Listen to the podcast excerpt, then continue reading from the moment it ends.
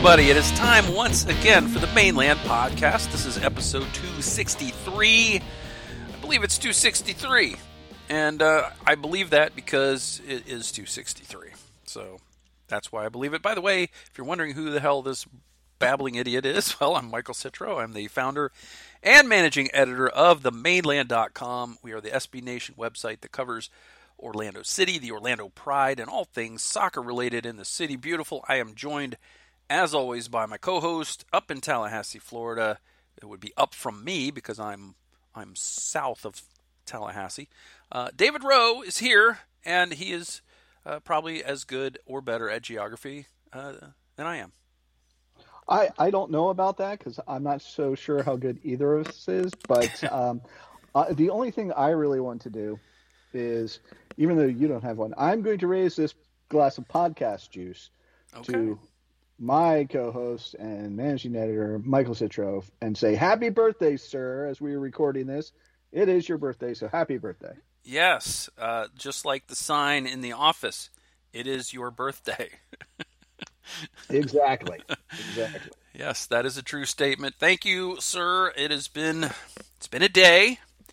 My my my favorite EPL team played in the Champions League, and things went horribly awry after they were leading, and um, they lost uh, all of the points at the end at the death of the game. So it was not an, a banner birthday. Um, nobody has come over and given me a giant check uh, for millions of dollars. I mean, it's just not been uh, the best birthday ever, but it, it's it's probably probably had some worse ones. Yeah, hopefully. Um, you know, uh, look, when you get to be our age, uh, there's only so much you can expect out of a birthday. Let's let's be honest. I mean, there's there's not usually cake and, and balloons or anything Right. like that. Yeah, and it's it's kind of uh, it's kind of depressing when Sammy Hagar can no longer drive your age. Yeah, yeah, I could I could see that. Yeah. All the more funny because we were talking about him and Van Halen earlier, but uh, Uh, yeah, that's true. We were. I guess. I guess I probably talk a little bit more about Sammy Hagar on a daily basis than I realize. well, it, it might have something to do with uh, you being the age that he can't drive. That yeah, that could be, but I don't, I think it's probably not the first time. Anyway, uh, let us talk, Dave, about Orlando City and the Orlando Pride. We don't really want to talk about Orlando City's game on Friday, since you and I last uh, convened on this here Mane Land podcast. The Lions went to Atlanta. Atlanta without Josef Martinez, without Miles Robinson. George Bello didn't start. Seemed like a, a good opportunity to finish uh, undefeated against Atlanta United for the second straight season. They went into the game, the Lions, with a six match unbeaten streak against Atlanta and a seven match unbeaten streak in MLS play this year. And I think everyone forgot to get off the bus, and then there was just a bunch of like ball boys running around in Orlando City uniforms. Yes, it was a bunch of uh, impersonators. Um, they, I mean, it was impressive. They they wore wigs and things to make sure that they looked like Orlando City players. But uh, yeah, no, uh, it could best be summed up as not great, Bob. Right. This was a game where it just looked like one team felt like it was a rivalry game and one team did not. And the one team that did not was Orlando City. This was a, a very unintense game from the from the opening kickoff. The team did not look right. They didn't look like they were in the right mindset to play Atlanta. They didn't look like they were particularly worried about getting a result. It, it, it there wasn't a whole lot of extra effort appearing to be put forth, and I don't really like to ever look at a game and saying this team didn't try, but they didn't look like they were trying. So if they were trying, uh, they did a poor job of conveying that to the to the viewing public. The thing that you and I worried about, Dave, was that with Sebas Mendez out and Junior Urso suspended for this game due to yellow card accumulation, where would the bite in the midfield come from? And Oscar Pareja went with a midfield, a central midfield of Joey DeZart and Andres Perea. And Joey DeZart's played well in recent weeks. He did not play particularly well in this game. Andres Perea, coming back from injury, did not play particularly well. I mean, I guess you could probably say that about everyone across the board not playing well, but there was no bite in the midfield, and Atlanta ran right through that midfield early, often, and basically Five Stripes had their way with that midfield, and they were able to get at uh, Orlando City's goal. Yeah, there wasn't uh, much going on in the midfield until late in the game, and as we'll get on with Uri Rosell coming on, at least he looked like he was trying a little bit yeah. initially. So, the, but no, otherwise, yeah, no. The, the the goals too, Dave, were just well, they were trash. Uh, uh, to, put it uh, bluntly, um, the first goal was a short corner. Hashtag ban short corners. It yes. was uh, played short. Nani didn't seem particularly bothered about closing down the passer, so he lumped one into the box. Nobody seemed particularly worried in the box that George Campbell was running through the box, so George Campbell shot and scored. And really nothing Adam Grinwis could do about that. Um, I've seen people saying, oh, we can't wait to get Pedro Gallese back. I saw three goals that were given up by Orlando City, and I don't know that Pedro gets any of them. Yeah, it's unfortunate for Grinwis that the guys in front of him weren't wanting to do anything. And, you know, once again, we don't necessarily like to say that, but the eye test was a bunch of guys who, uh, if didn't seem like they wanted to be out there. They certainly didn't move towards the ball, as you just mentioned. I mean, if there was a if there was a 50-50 ball, it was a 70-30 ball with Atlanta. Yeah. Uh, I did talk. I was able to ask Oscar Pareja after the game a couple of questions, um, and one of those was about the intensity level, and and he said it wasn't good enough, and he really wasn't sure. He didn't want to single anybody out, but he said wasn't really sure. So they seemed like they had a good week of training, and it wasn't really anything he could identify as to why they would have played like that. The other thing that I asked him about was the the midfield and closing things down. And he, he said, you know, he's a very diplomatic coach. He's a player's coach. He says, I'm, I don't really want to point any fingers at anybody in particular, but yeah, it was way too spacey out there. And I think that's a good way to put it. It was too spacey out there. But anyway, it was 1 0 you figure Orlando City, okay, they'll they'll snap out of this funk and they'll wake up and they'll go, okay, let's let's get serious here. That did not happen. Nope. Um, in fact, there was a ball over the top that I, I mean, I, they didn't show a replay of it, but boy, it looked offside on the initial uh, uh, play. And Antonio Carlos commits a foul outside the box uh, uh over to the right of Adam Grinwis, and it lines up free kick for Atlanta that probably should have never taken place if the, the AR would have you know, pulled the flag out of his rectum and raised it in the air. But maybe he was onside because again, we didn't get a, you know we didn't get the 13 different replays on the uh, on the play. This is this was uh, not an opportunity to do that, so there's no chance to really go back and see it again unless you rewound it. And so I, I will say that it may have been onside, but it sure didn't look like it was um, live action. But nevertheless, it's a free kick. You've got to defend it. But if you're Orlando, you don't defend it. You have it hit Nani, then you have it bounce off of Daryl Dike, and then sneak just inside the post. Again, nothing Adam Grinwis can do about this. No, not a thing. It's uh, and and those who think that he could, um, what what what could he have done differently? Please tell me. Let me know. Yeah, I mean, he could have played out of position and then been in that position. and just happened to be lucky that he was in the yeah. wrong, correct position. Yeah.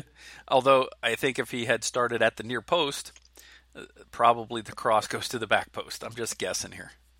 Yeah. Uh, there's just there's no. I mean, you got to you got to play that the way you normally play it, and there's nothing he could have done about it. Nothing he could have done about the first one.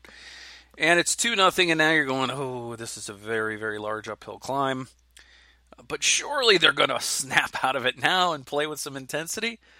Surely. But they are not, Dave. They are not having intensity in this. There was no. I mean, it's a Friday night in Atlanta. I don't know when they went up there. Did they go out party the night before? I'm not going to say they did that because I don't know. I don't know what they did. They could have all been in bed at eight o'clock. Maybe they slept too much. I, I don't maybe know. They, maybe they were too rested. I don't know what their habits were before the game. It just didn't look like they were ready to go out and play a soccer game. And there are games like this for every team at some point in the season, but you rarely see it against a rival team. Correct. Um, I get that no Pedro, you know, Urso out. You know that maybe the bear not being there and having his will seep into everybody else affected them, especially in the midfield. I, I'm not sure, but whatever it was, yeah, we we tried not to let this be a rivalry at the beginning of the whole thing because we didn't like the manufactured part of it. Mm-hmm. But the on the field stuff and the off the field stuff have gotten it to the point where it's a rivalry. And normally the Orlando City players understand that and they play accordingly. But for I, once again, we don't know why, but man, uh, sleepy pills, uh, you know, somebody spiked their tea. I, I don't know. There you go. They were drugged by Atlanta United. That's it makes sense. It all falls into place. I hope there's a full conspiracy. investigation. Whole investigation needs to happen. Um, Daryl Dike was coming off a game that he was really dominating, and he came into this game and didn't do much of anything. Um, his touches were poor. Uh, there wasn't really good hold up play. It's it's disappointing. This is the second time they've played a rival team that didn't have its best center back, and they just couldn't get at the back line all night. And it doesn't make any sense, but they they also did that when uh, Leandro Gonzalez Pirez was out for Miami earlier in the year, and it's kind of uh, it's kind of a difficult thing to watch. But at least they had. Uh, they, I think they were able to draw that. I think that was the nil-nil draw, if I'm not mistaken. But they they didn't do anything in this game at all. They they didn't wake up from the early warning shots that were fired with uh, Araujo, I think it was, that hit the post early on, and um, Marcelino Moreno hit one that was just inches wide of the post. It's like these are things that should wake you up and make you play harder, but it didn't seem like that ever happened. And then in the third uh, or in the second half, the uh, the third goal gets put in by Barco, who just basically just goes left to right, and Ruan kind of goes with him for a while and then stops. Uh, Antonio Carlos lunged to try to tackle him, couldn't, didn't get the ball, got just a, a tiny little nick on the ball, but couldn't dislodge it, and then it was just one v one, and Jansson wasn't really in a position at that point to, you know, figuring his two teammates probably have this covered. Uh, he tried to close and couldn't do it, and uh, Barco with the really just could pick his side because there's no way that uh, Grinwis can cover the whole net again. I don't think uh, Gallese gets that ball, so it's three nothing.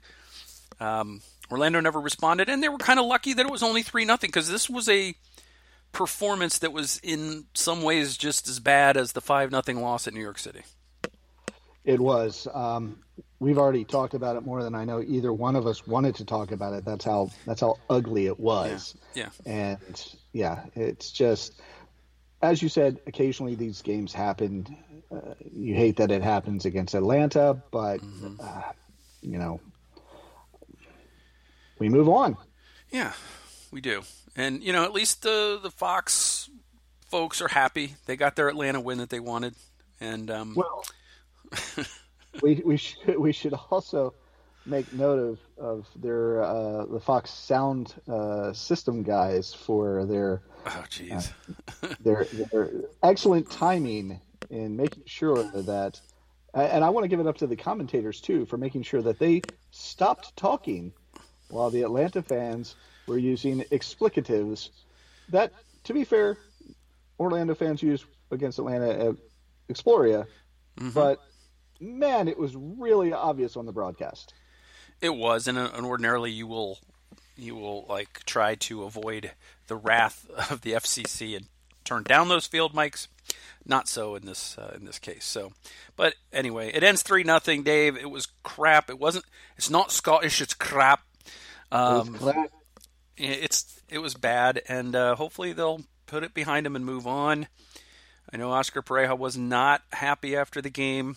He he didn't again. He's very he's very diplomatic. Doesn't throw anyone under the bus, but you could tell he was just seething about that performance. And I Good. would imagine it was probably the, a little bit of a rough week of training this week for the boys, and that's as it should be. So uh, I will ask you this because it's uh, I, I'm trying to get an idea from you. Who's your man of the match? I, yeah, I, I guess I'm going to have to go with uh, Pereyra because he, you know, did a little bit. I, Mhm. Daryl wasn't in it at all. Um, you know, everybody seemed disinterested. Yeah. Um, it's in, this is one of those ones where it's so hard to pick because nobody, nobody performed well. So Yeah. I'll, I'll go with Mo just cause. All right, so as good as anybody. I think he, he had a couple of key passes in the game.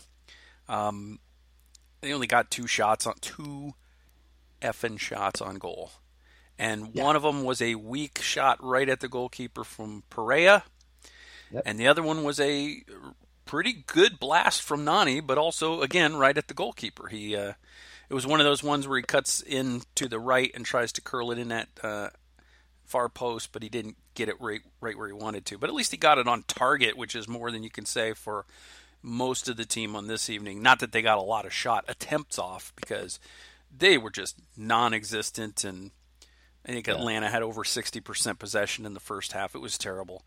I'm going to give my man of the match to a guy you mentioned earlier.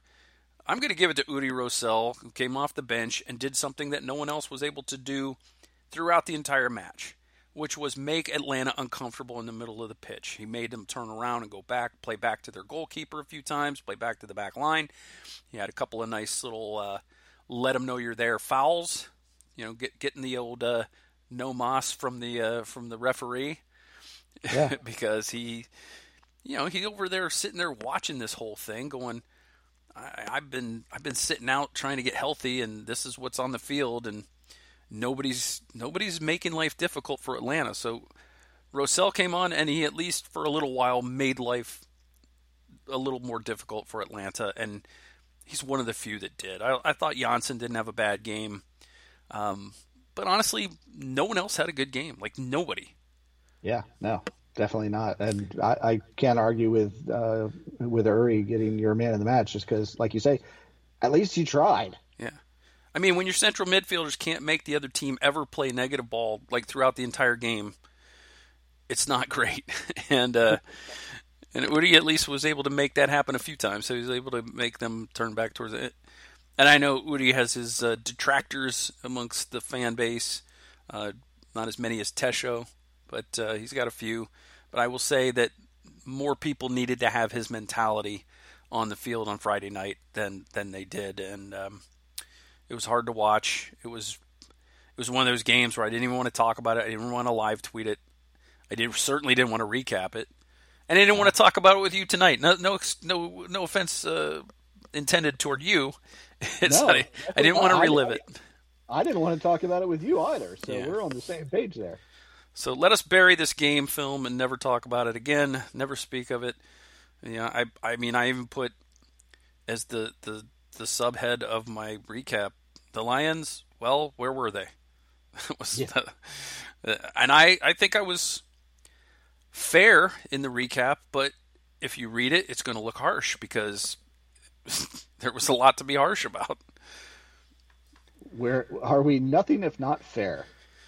Yeah, I mean, I tried to be fair, and uh, it was it was not a good performance, and I think um, to a man, everybody should say that um, that it wasn't a good performance. We got, think, after the game, we we talked to Oscar, and I think they gave us Mauricio, if I remember correctly. It was like it wasn't good. It wasn't. We didn't even get two players. we had to wait forever for Oscar, and then forever for the players. Like didn't have time to get to everybody, but. Well, Anyway. if was he was if it was because he was taking them to task in the locker room before coming out and talking, okay. Yeah, I hope so. I mean, it seemed like a really loose bunch. I mean, remember the the training video that came out the other day where they they picked up Oscar and they were carrying him and they put him in a trash can and uh, I don't really know what the heck that was all about, but it looked like fun. It looked like they were loose and having a good time. And boy, I don't think that this week's training was like that.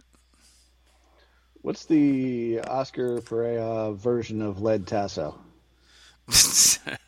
uh, Poscar Areja. Oscar Oreja was out there today. Yeah. Uh, Oscar's quote was, "We didn't look urgent today. We were outplayed by intensity, especially in the middle." And then the reactions when the goals came in the first half, they were not natural for us. We were slow to react. The middle of the field looked so big for us. I think we were very spacey. Yeah, all of that. Yeah. Yes, correct. Yep, absolutely. Um, well, let's move on. Yeah. Yeah, it was Pereyra that we got to. He, he just said tactically they were better than us. Uh, they played without a center forward, and they've got many people with quality in the half pitch. We didn't know how to accommodate in the pressing that we'd been working on in the week, and it's something that we need to grow now because we should adapt in the game. Yes, you should. Correct again. yes, all of that. All right, let us move on. The Lions, Dave, have two, count them two, games Ooh. before we uh, convene again. They will play as this drops on Wednesday the 15th so shall the Lions play on the 15th in the evening at Exploria Stadium against not the Montreal Impact, but no. CF Montreal, Club de Foot Montreal, de Foot. or as I like to call them, the Montreal Clubfoots. I like to call them the Foot Clan. The Foot Clan. Teenage Mutant Ninja Turtles. I will take your word for it. Yes. but yes, the Clubfoots and the Lions on Wednesday night at Exploria. And then the Lions will go to Chester, Pennsylvania to take on the Philadelphia Union on Sunday afternoon at 4 o'clock. Big doings the rest of this month. The next four games, all against teams currently above the playoff line. Maybe that will bring the intensity out of the lads, who they have uh, actually played fairly well against some of the playoff teams this year. Not New York, but uh, um, they they played well against Philadelphia the last time. So uh, we'll see how that goes, and um, you know, hopefully the the guys will respond. Uh, other bit of business about the Lions this week, since you and I last spoke, Dave, was that David Loera has gone out on loan to Phoenix Rising. That's a good team. It is a good team, and that's kind of what bothers me about the loan is that you just sent Jordan Bender to Charlotte and he couldn't get on the pitch enough. And the sense I get, although no one said it in as many words, is that the team probably not that happy with him not getting a lot of time.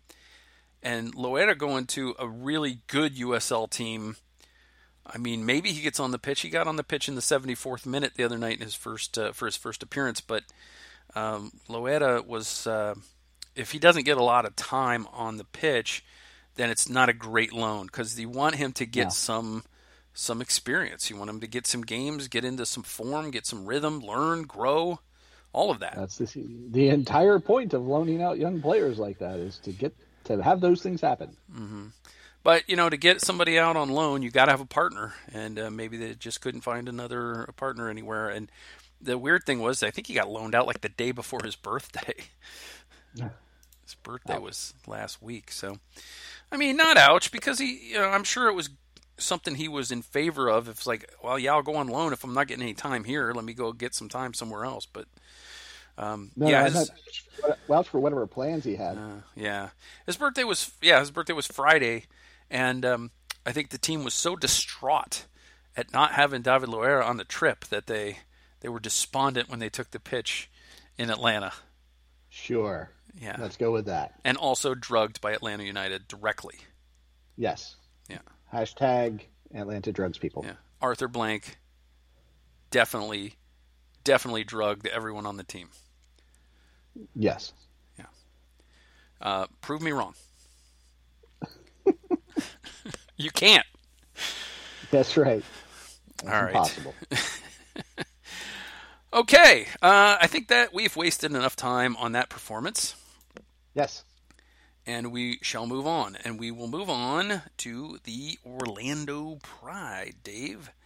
The Pride, of course, they were in action against Louisville, Racing Louisville, not Rossing, but Racing. Not Racing. Yep. Uh, we'll talk a little bit about that game, and we'll of course get to our mailbag.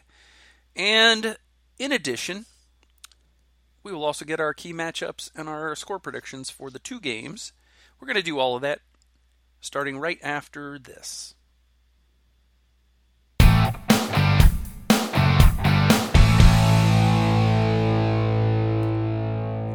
And we're back, and Dave, the Orlando Pride decided to do something that they have not done in a long time.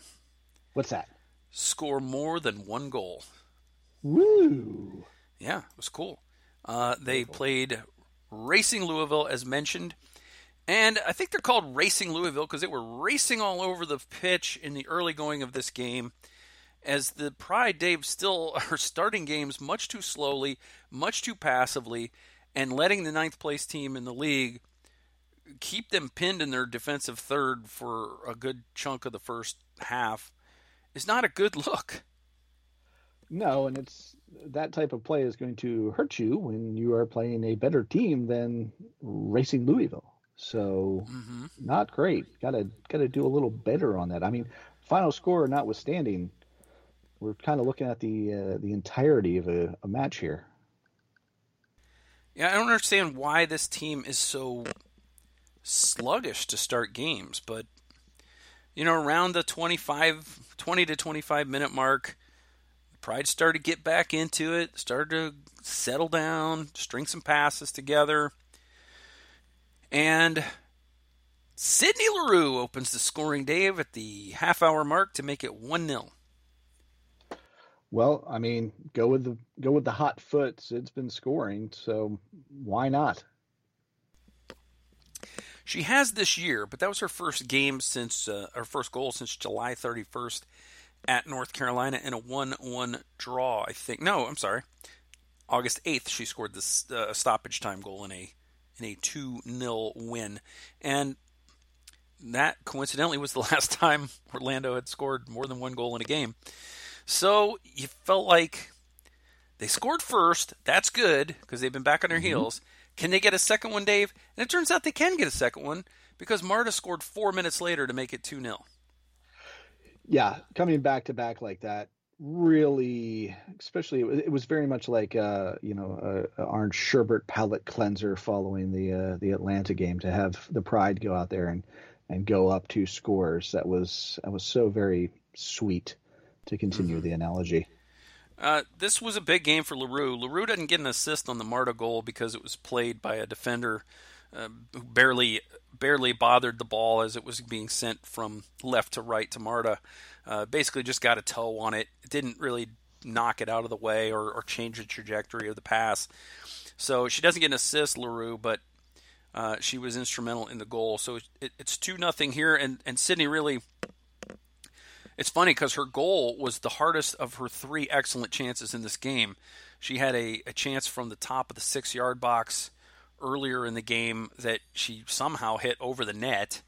Um, then she had another attempt just before the goal, like seconds before the goal. She was sent in down the left 1v1 on the goalkeeper, and the goalkeeper was able to make the save. Uh, but she was able to gather it back in, go to the top of the box, turn around, and fire it inside the post. So, uh, good second effort for from Sid, and it was like I said, her her non-assist, but really an assist to Marta makes it two nothing, and that's the way that the teams go to the locker room, and you're going, wow. The Pride not only have multiple goals, they have a multi-goal lead going into the halftime. I wasn't sure what to do with myself at that point. Um, It was very confusing, and so I'm, I'm really glad that uh, I'm, I'm really glad they did it. Though it was very nice. Yeah. Unfortunately, Dave, they have these things called halftime breaks where the teams go to the locker room and then they come out and they, they kick off the ball in the center circle as if the game is starting all over again.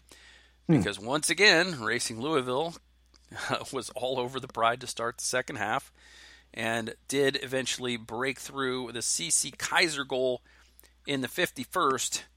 And you're going, oh, oh, not good. No, not good. It sounds like you're saying that um, starting a half is the problem for the Pride, Yeah. um, which is unfortunate because I believe they, they do that twice a game, so that's that's going to be problematic. But yes, Yeah. uh, Louisville gets drags one back, and you are sitting there going, "Oh no." Maybe if if Becky Burleigh has the team go out for warm ups like an hour and a half before the game. Maybe they'll start playing like at the beginning of the game.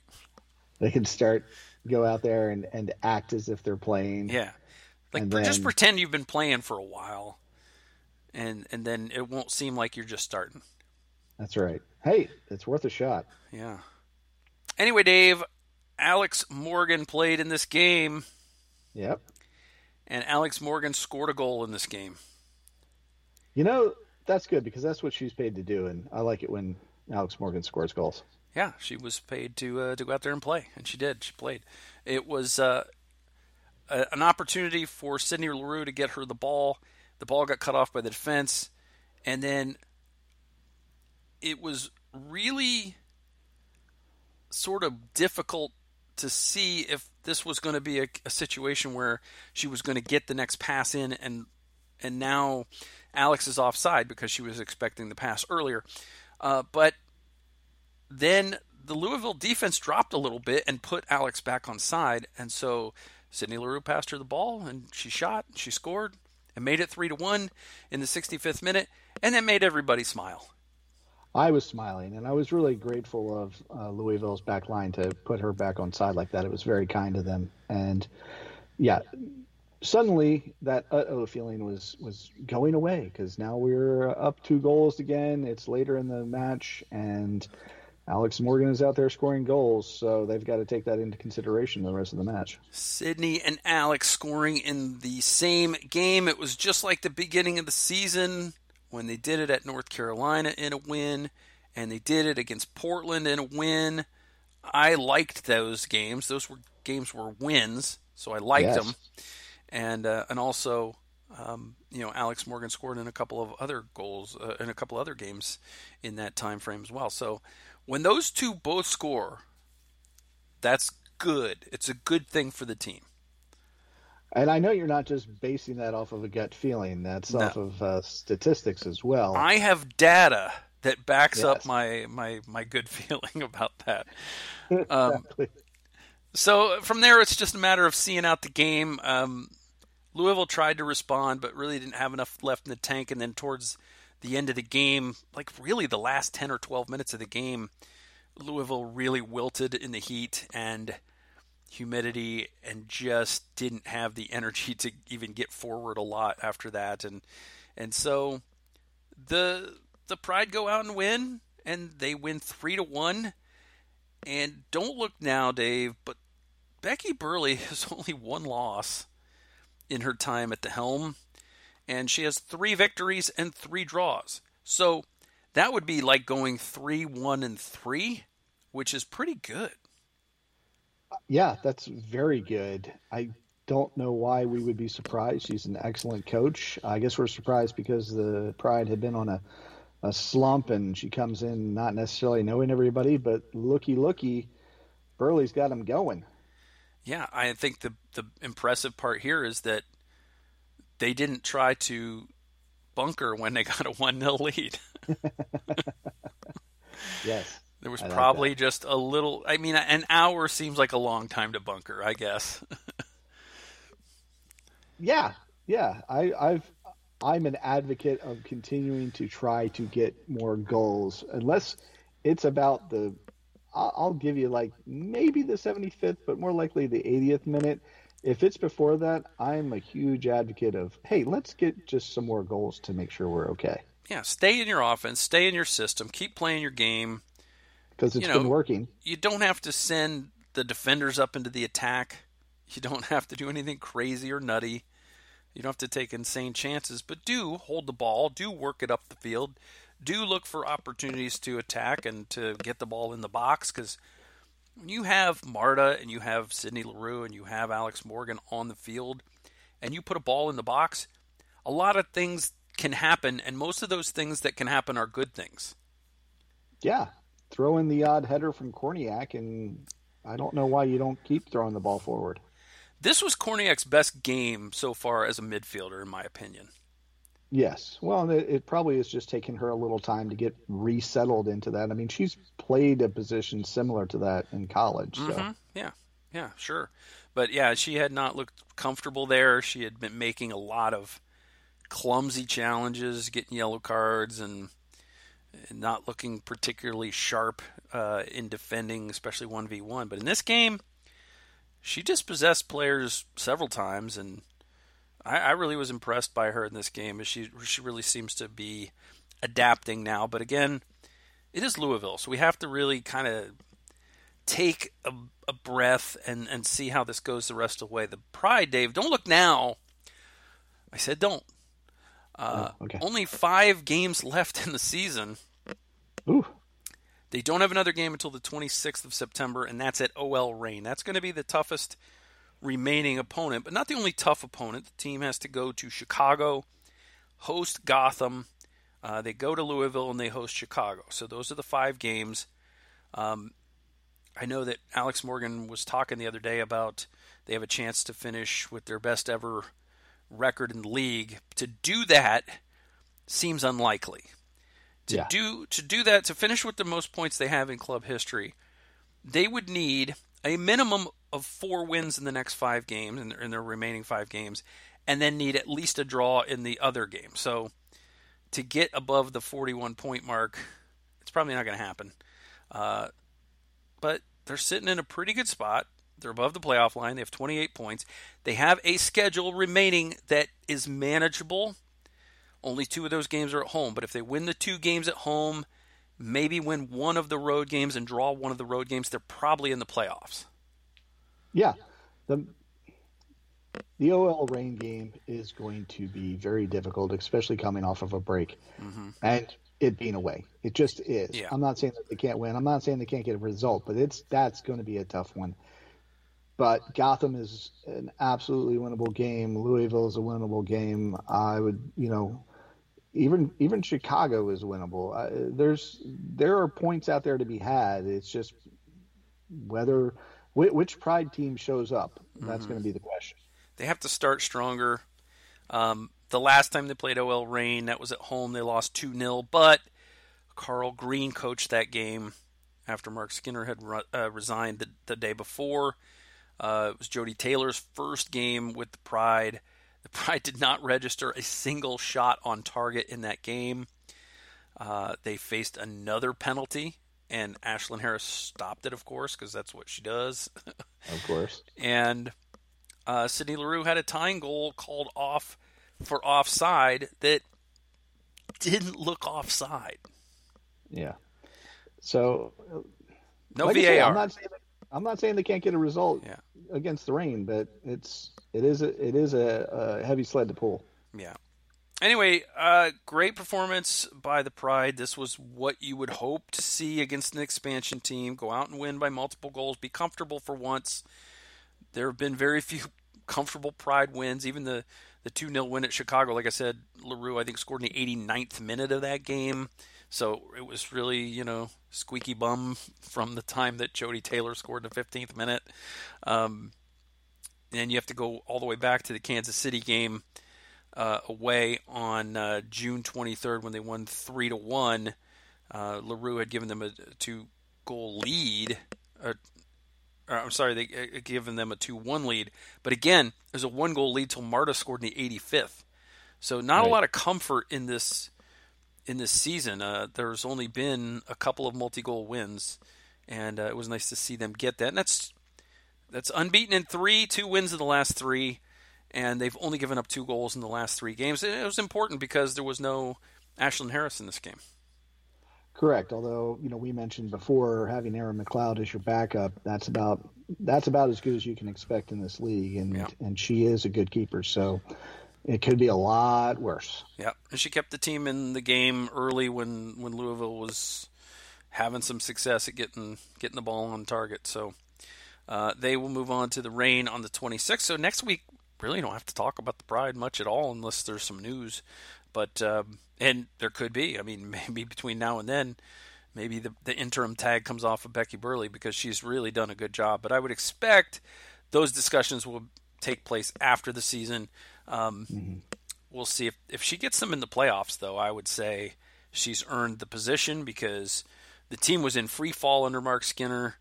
Um, I mean, obviously they had the great start, and then the whisperings of, of Skinner being courted by Manchester United started happening, and then you get loss, loss, draw, loss, loss. Uh, it, it wasn't great, and um, you know, so Becky Burleigh's righted the ship. Like I said, only only game that she has lost was a two-one game on the road against Washington, and the Pride led that game in the second half. It was just a little bit of a collapse in that game.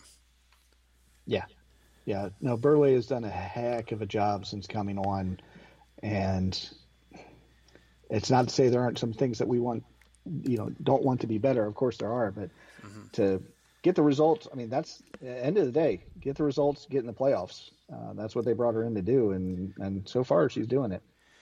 She may have been sitting here without a loss had uh, Kylie Strom not given Ashley Hatch a, a layup in that game to tie the game in the 70th minute. Yeah, can you imagine that? So, good job, Pride. We're proud of you, and we're we're hoping that you get in the playoffs. And hey, we would love to see you set a new club record for points this year. But right now, the Pride's sitting at seven, five, and seven. If you go back to 2017, their their previous best, they were 11, 6, and 7. So those uh, five games left, well, uh, four of them need to be wins at least, and then the other mm-hmm. one has to be a draw or better for them to get uh, better than 2017. But they honestly don't need to be better than 2017 because there's more players or more teams in the playoffs now than than there were in 2017. Yeah, I, look, getting the club record, you know, for points would be great. All I'm really concerned about is making the playoffs. Get in the playoffs and hopefully avoid the Pacific Northwest teams once you get in there. Yes, that would be very, very nice. Yeah, that'd be good. All right, uh, Dave. I think that's all the Pride news we have to talk about, unless there was something else that you wanted to discuss. Nah, I think we did that good. Okay. Team's starting to get healthy, which is good. Uh, I don't know. We don't know how long really that Ashlyn Harris will be out, but hopefully the team will have her back soon and you know everybody else has been coming back. Courtney Petersen got in this game.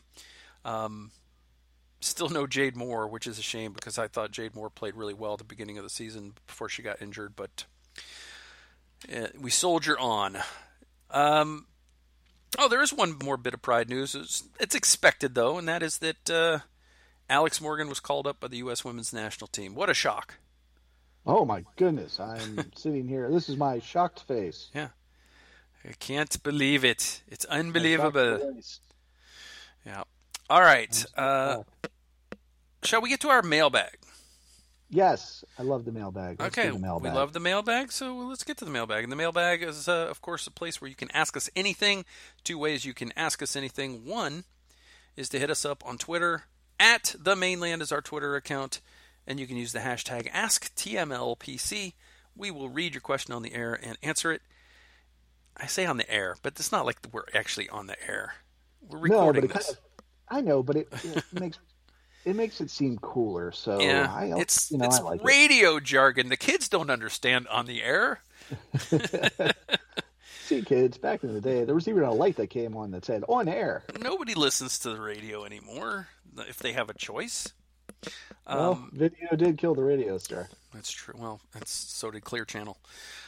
Um, the uh, yeah, the other way you can uh, ask us anything is hit us up on in our email account, which is themaneland at gmail.com. So two ways to do it.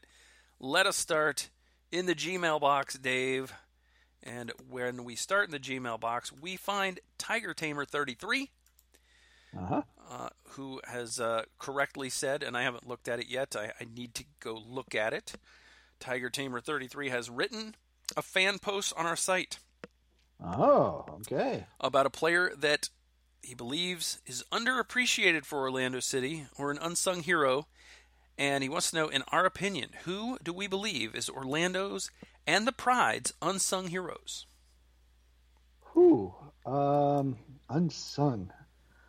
I, I, you know, I, I would say Kyle Smith, but I've sung his praises so much I don't know that he could he could be unsung anymore. I mean, maybe by others. Uh, yeah, I mean it, it's it's you singing them isn't like everyone singing them. It's not. No, Oh, you hear okay, it because you hear yourself sing. You can hear yourself sing because you know you're not deaf. Um, Okay. But are other people singing his praises? I don't. I don't know that they are. I think everybody feels like he's played well, but is he the unsung hero on the team? Is that is that what your final answer is going to be? Yeah, you know what? Given everything that he did to start the season out, uh, when everybody was injured and getting them through and maintaining, you know, that place at the top of the table, yeah, yeah, I'm going to go with Cal Smith for mine. Okay. Well, that makes a lot of sense because yeah, he, you know, he was playing for João Moutinho. He was playing for Ruan. He was playing left side, right side. You never knew where he was going to be. He would pop up anywhere, and yet he did a great job. And I would say that that's probably my choice as well because I think everybody else's praises have been sung. I mean, I think in some respects,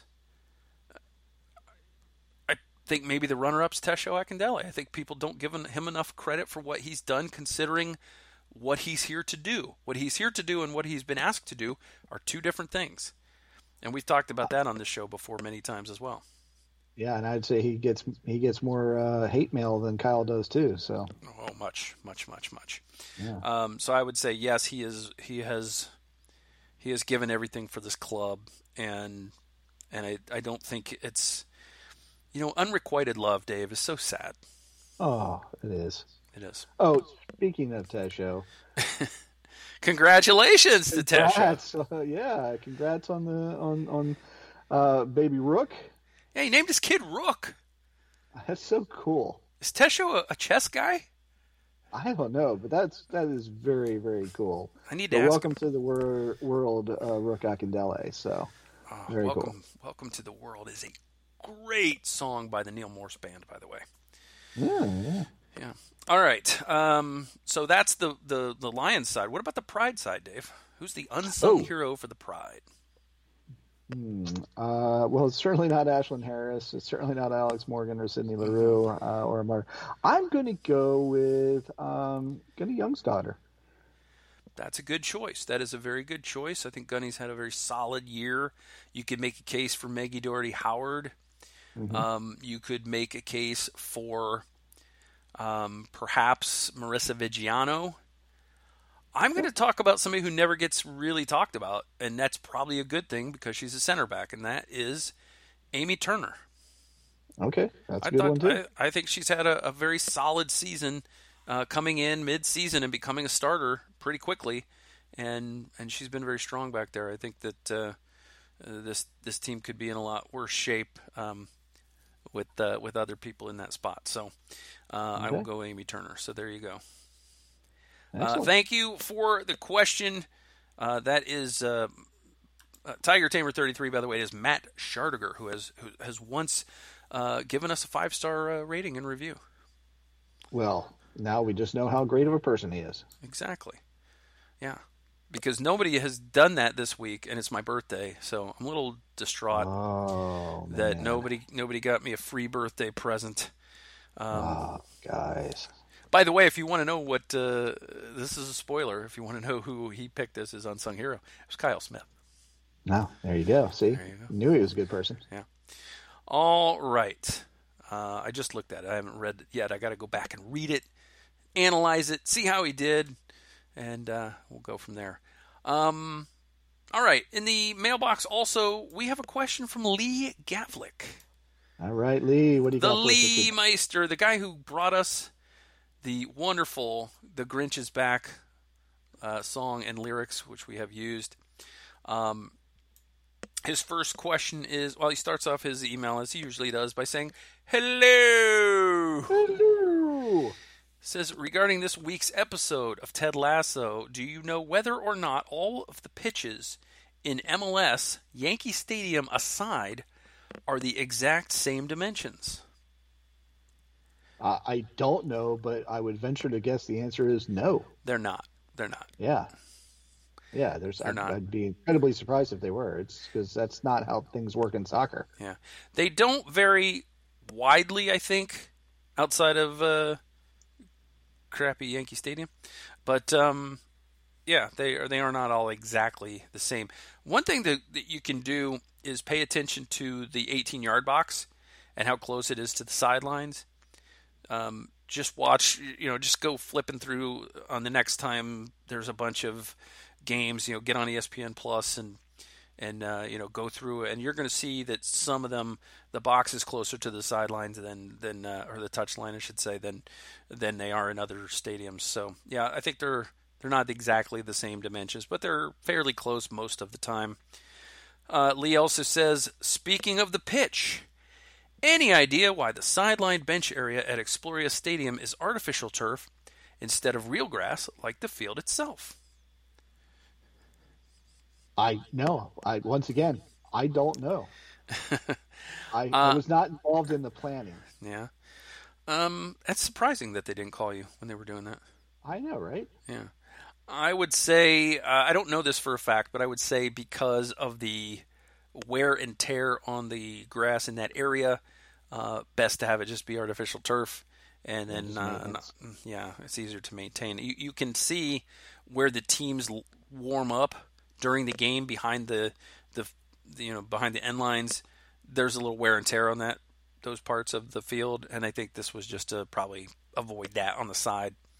Um, especially since you know during games there's a lot of shots of the coaching staff, and uh, you wouldn't want to see that on TV. These these big brown patches. Good uh, point. But I could be wrong. I, maybe I could find that out. Uh, but that's why I think they did it. Uh, Lee, finally, number three question from Lee. Lee has loaded us up. Yeah, he did. Uh, number three is my song at all responsible for Mason Stajduhar's unfortunate knee injury? I was glad to have the Grinch back, but I didn't want him to play that badly. um, I'm going to say no. You're off the hook.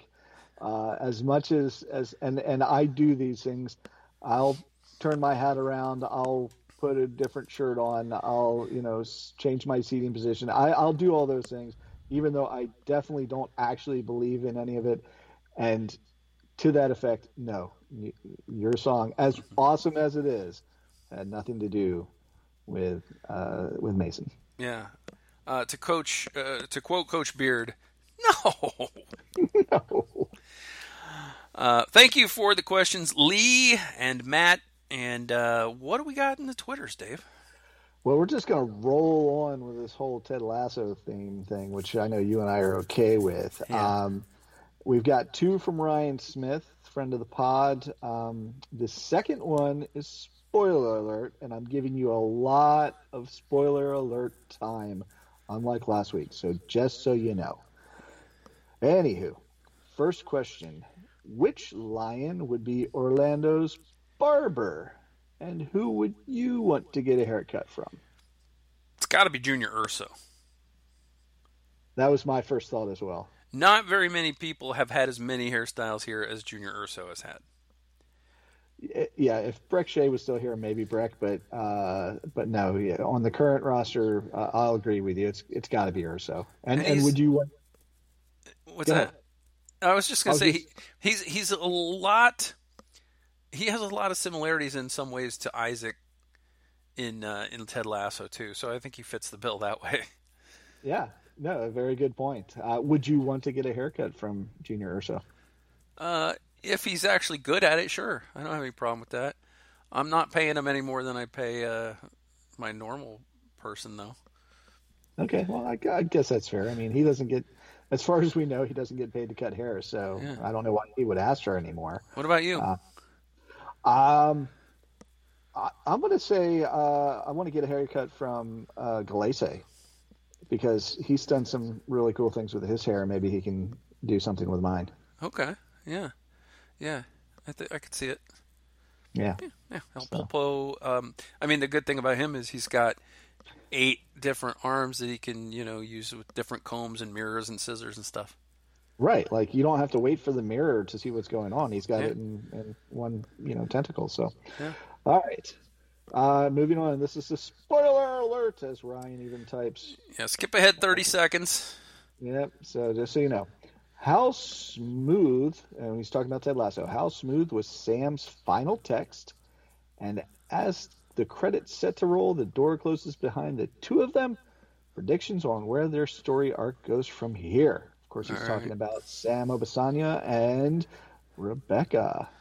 Okay, uh, I think there was probably a way to keep that a little less spoilery, but since it's out there, I will say, uh, yeah, it was smooth.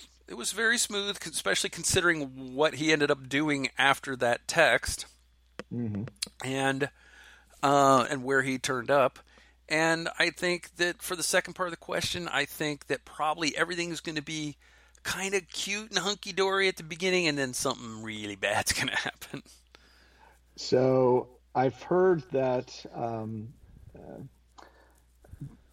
Jason Sudeikis and Brendan Hunting and them have said that Hunt. see, yeah, sorry, Brendan Hunt. It, that's his Twitter name. Anyway, Brendan Hunt uh, have said that season two is the Empire Strikes Back of the three season arc, and thus dark things happen. So uh, I'm going to agree with you. It's I, I don't think we're going to see the light uh, at the end of the tunnel until season three, and I think what they're going to take the opportunity to do is point out the the hypocrisy of the media and how they end up covering that relationship versus how they covered her ex-husband's Right. relationships with younger people. So Probably so, and I- it, but there's a little bit of a creepy factor to it too, because it's the boss, and he's Yeah, only what he say, he say he's 21. 21. Oh, Yes. Yes. all right. Well, but you know, I love love, so we'll see how it goes. and, and they don't do anything on that show without a, a purpose. Yeah, So True. there's there's a purpose behind this. We just Yeah. don't know what it is Yeah. yet. So I think there's some darkness coming. Like like Ted said earlier in the season, this this, this is the part where we're in the dark woods, and at some point they're going to come out of the dark woods, yes, going to come out of the dark forest and dark yes. forest. Yeah, yeah. So All right. So, uh, do we got anything else in the twitters? That's everything we got this week in the twitters. All right. Well, that's good. Thanks to everybody who sent us uh, questions either through our Twitter account at the Mane Land by using the hashtag AskTMLPC or in our email account, which is the Mane Land at gmail.com. Uh, one thing you could do is you could uh, go on iTunes and leave us a five star rating and a review, and we'll read it on the air. Nobody did that because everybody hates me and nobody wants to give celebrate my birthday with me, but that's fine. I, am I'm I'm I'm making notes. I'm I'm keeping a ledger. Perhaps somebody could, you know, mention a belated birthday wish if they wanted to do so. Not that you have to. I will have my that out there revenge. to the universe. I will have my revenge. What's the movie where uh, the guy had the list and when he and uh, somebody called and he was just like, yeah, oh, it's Steve Buscemi. Yes, he was. He's had this list of people he's going to kill. Yeah, it was Billy Madison, right? yeah, yeah, it was Yeah. Billy Madison. Yeah, I, I, I like that. Yeah, Steve Buscemi with the uh, with the list people I'm going to kill. Yeah, Mark my- that does the lipstick. Yeah, thing. yeah. My list is not that dark. my list is Uh, not that dark. Glad, glad to hear that. Yeah, yeah. Um, there will be a lot of names higher on the list than our listeners. I'll tell you that. Well, yeah, well, I would hope so. Yeah. All right, that'll do it for the mailbag. Again, thanks everybody who asked us questions. Get your questions in for next week. We'll have two games to go over for next week. And uh, Dave, we've got to get to our key matchups and our score predictions. And the first of those games is the Montreal Clubfoots on Wednesday as they come to Exploria Stadium. Yes, yes, indeed. So, um, the Foot Clan at home. I think that the defensive midfield is going to be the key for Orlando. They need to have a much better performance, uh, and it's going to start there for me. Everything's going to flow from there. They'll be at home. I think they can get back on the, the score sheet, but if if they if they don't do a better job of controlling that midfield, then that doesn't bode well. Especially because you know Urso's going to be back, so I'm, I'm hopeful, and because of that, because I'm hopeful, I'm going to give them the benefit of the doubt and go a two-one win in Exploria. Okay.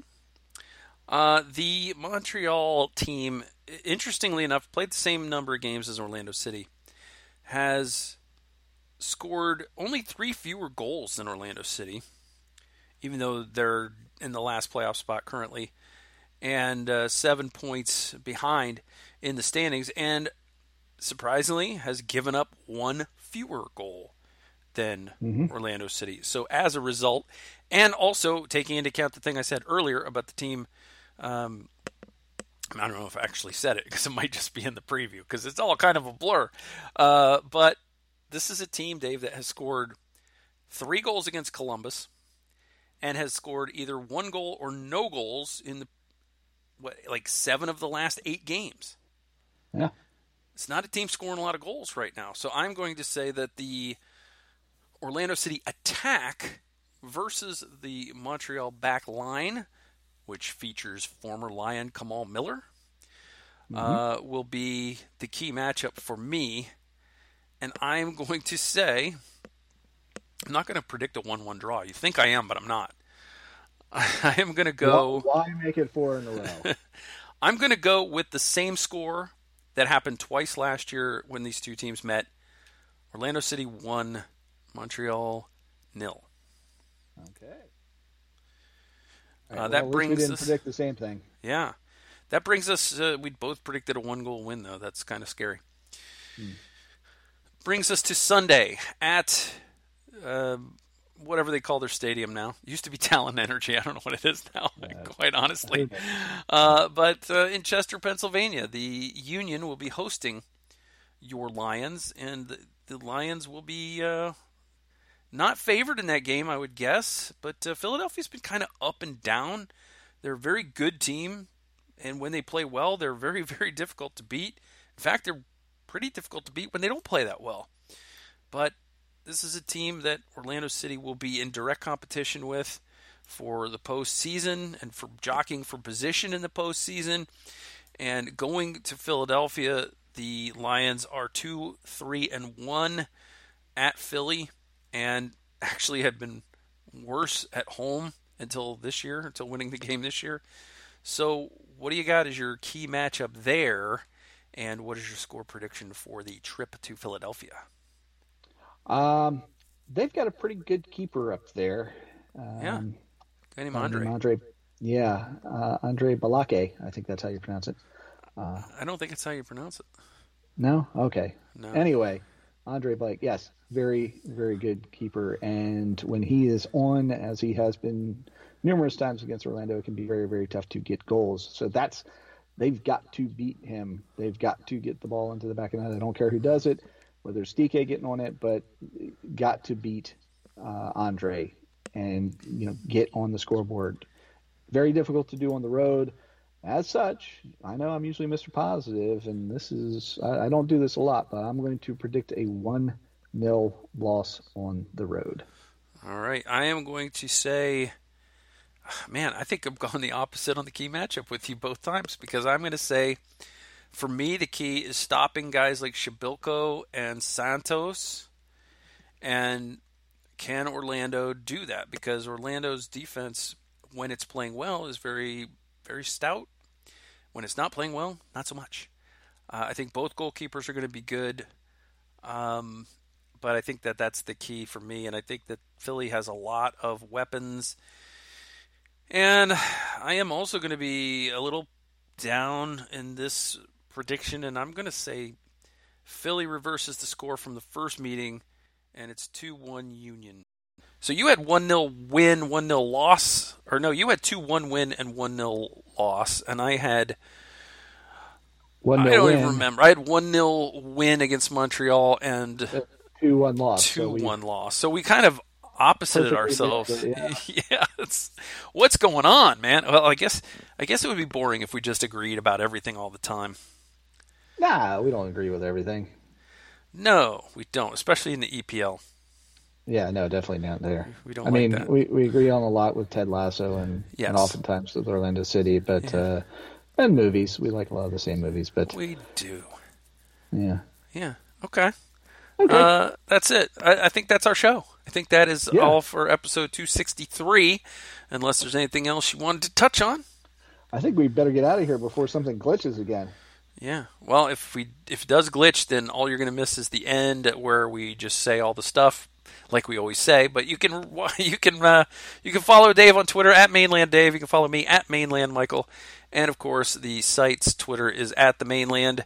Uh, please like us on Facebook, read our stuff at themaneland.com, and uh, go to iTunes and, and leave this very podcast a five star rating and a review. In fact, may you know some of you might be listening to us on Goodpods, and if you listen to us on Goodpods, that's another place where you can rate our podcast, but you can also rate individual episodes of the podcast uh, as five stars. So that's kind of cool too. And and if you do it there, we can like go up the rankings there because it's still a fairly, um, I would say a new app, but it's it's it's not been around a, a long, long time. So I think that um, that'd be a good place for you to help us be seen by other people looking for sports podcasts.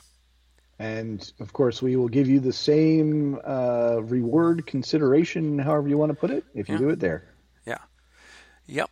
Uh, just let us know it's there. Drop us a line because sometimes it's sometimes it's, it's, sometimes it's a little hard to navigate the the app a little bit. But uh, uh, thank you for listening. Thanks to those who sent us in questions, and uh, we'll be back to do it next week. We'll break down Orlando City versus Montreal, CF Montreal. Man, it's hard to Club de Foot. It's hard. It's hard when teams change their names. Um, uh, we'll also talk about the Lions' trip to Philadelphia to play the Union. We will have some U.S. women's national team stuff we might be able to talk about instead of the Pride since they're off. And we'll keep an eye and see what David uh, David Loera is doing in Phoenix. Yes. Yeah. All right. There's nothing left for us to do but to get on out of here and get on with our week. So we'll do what we always do at the end and say, Go City, go Pride, go U.S. Women's National Team.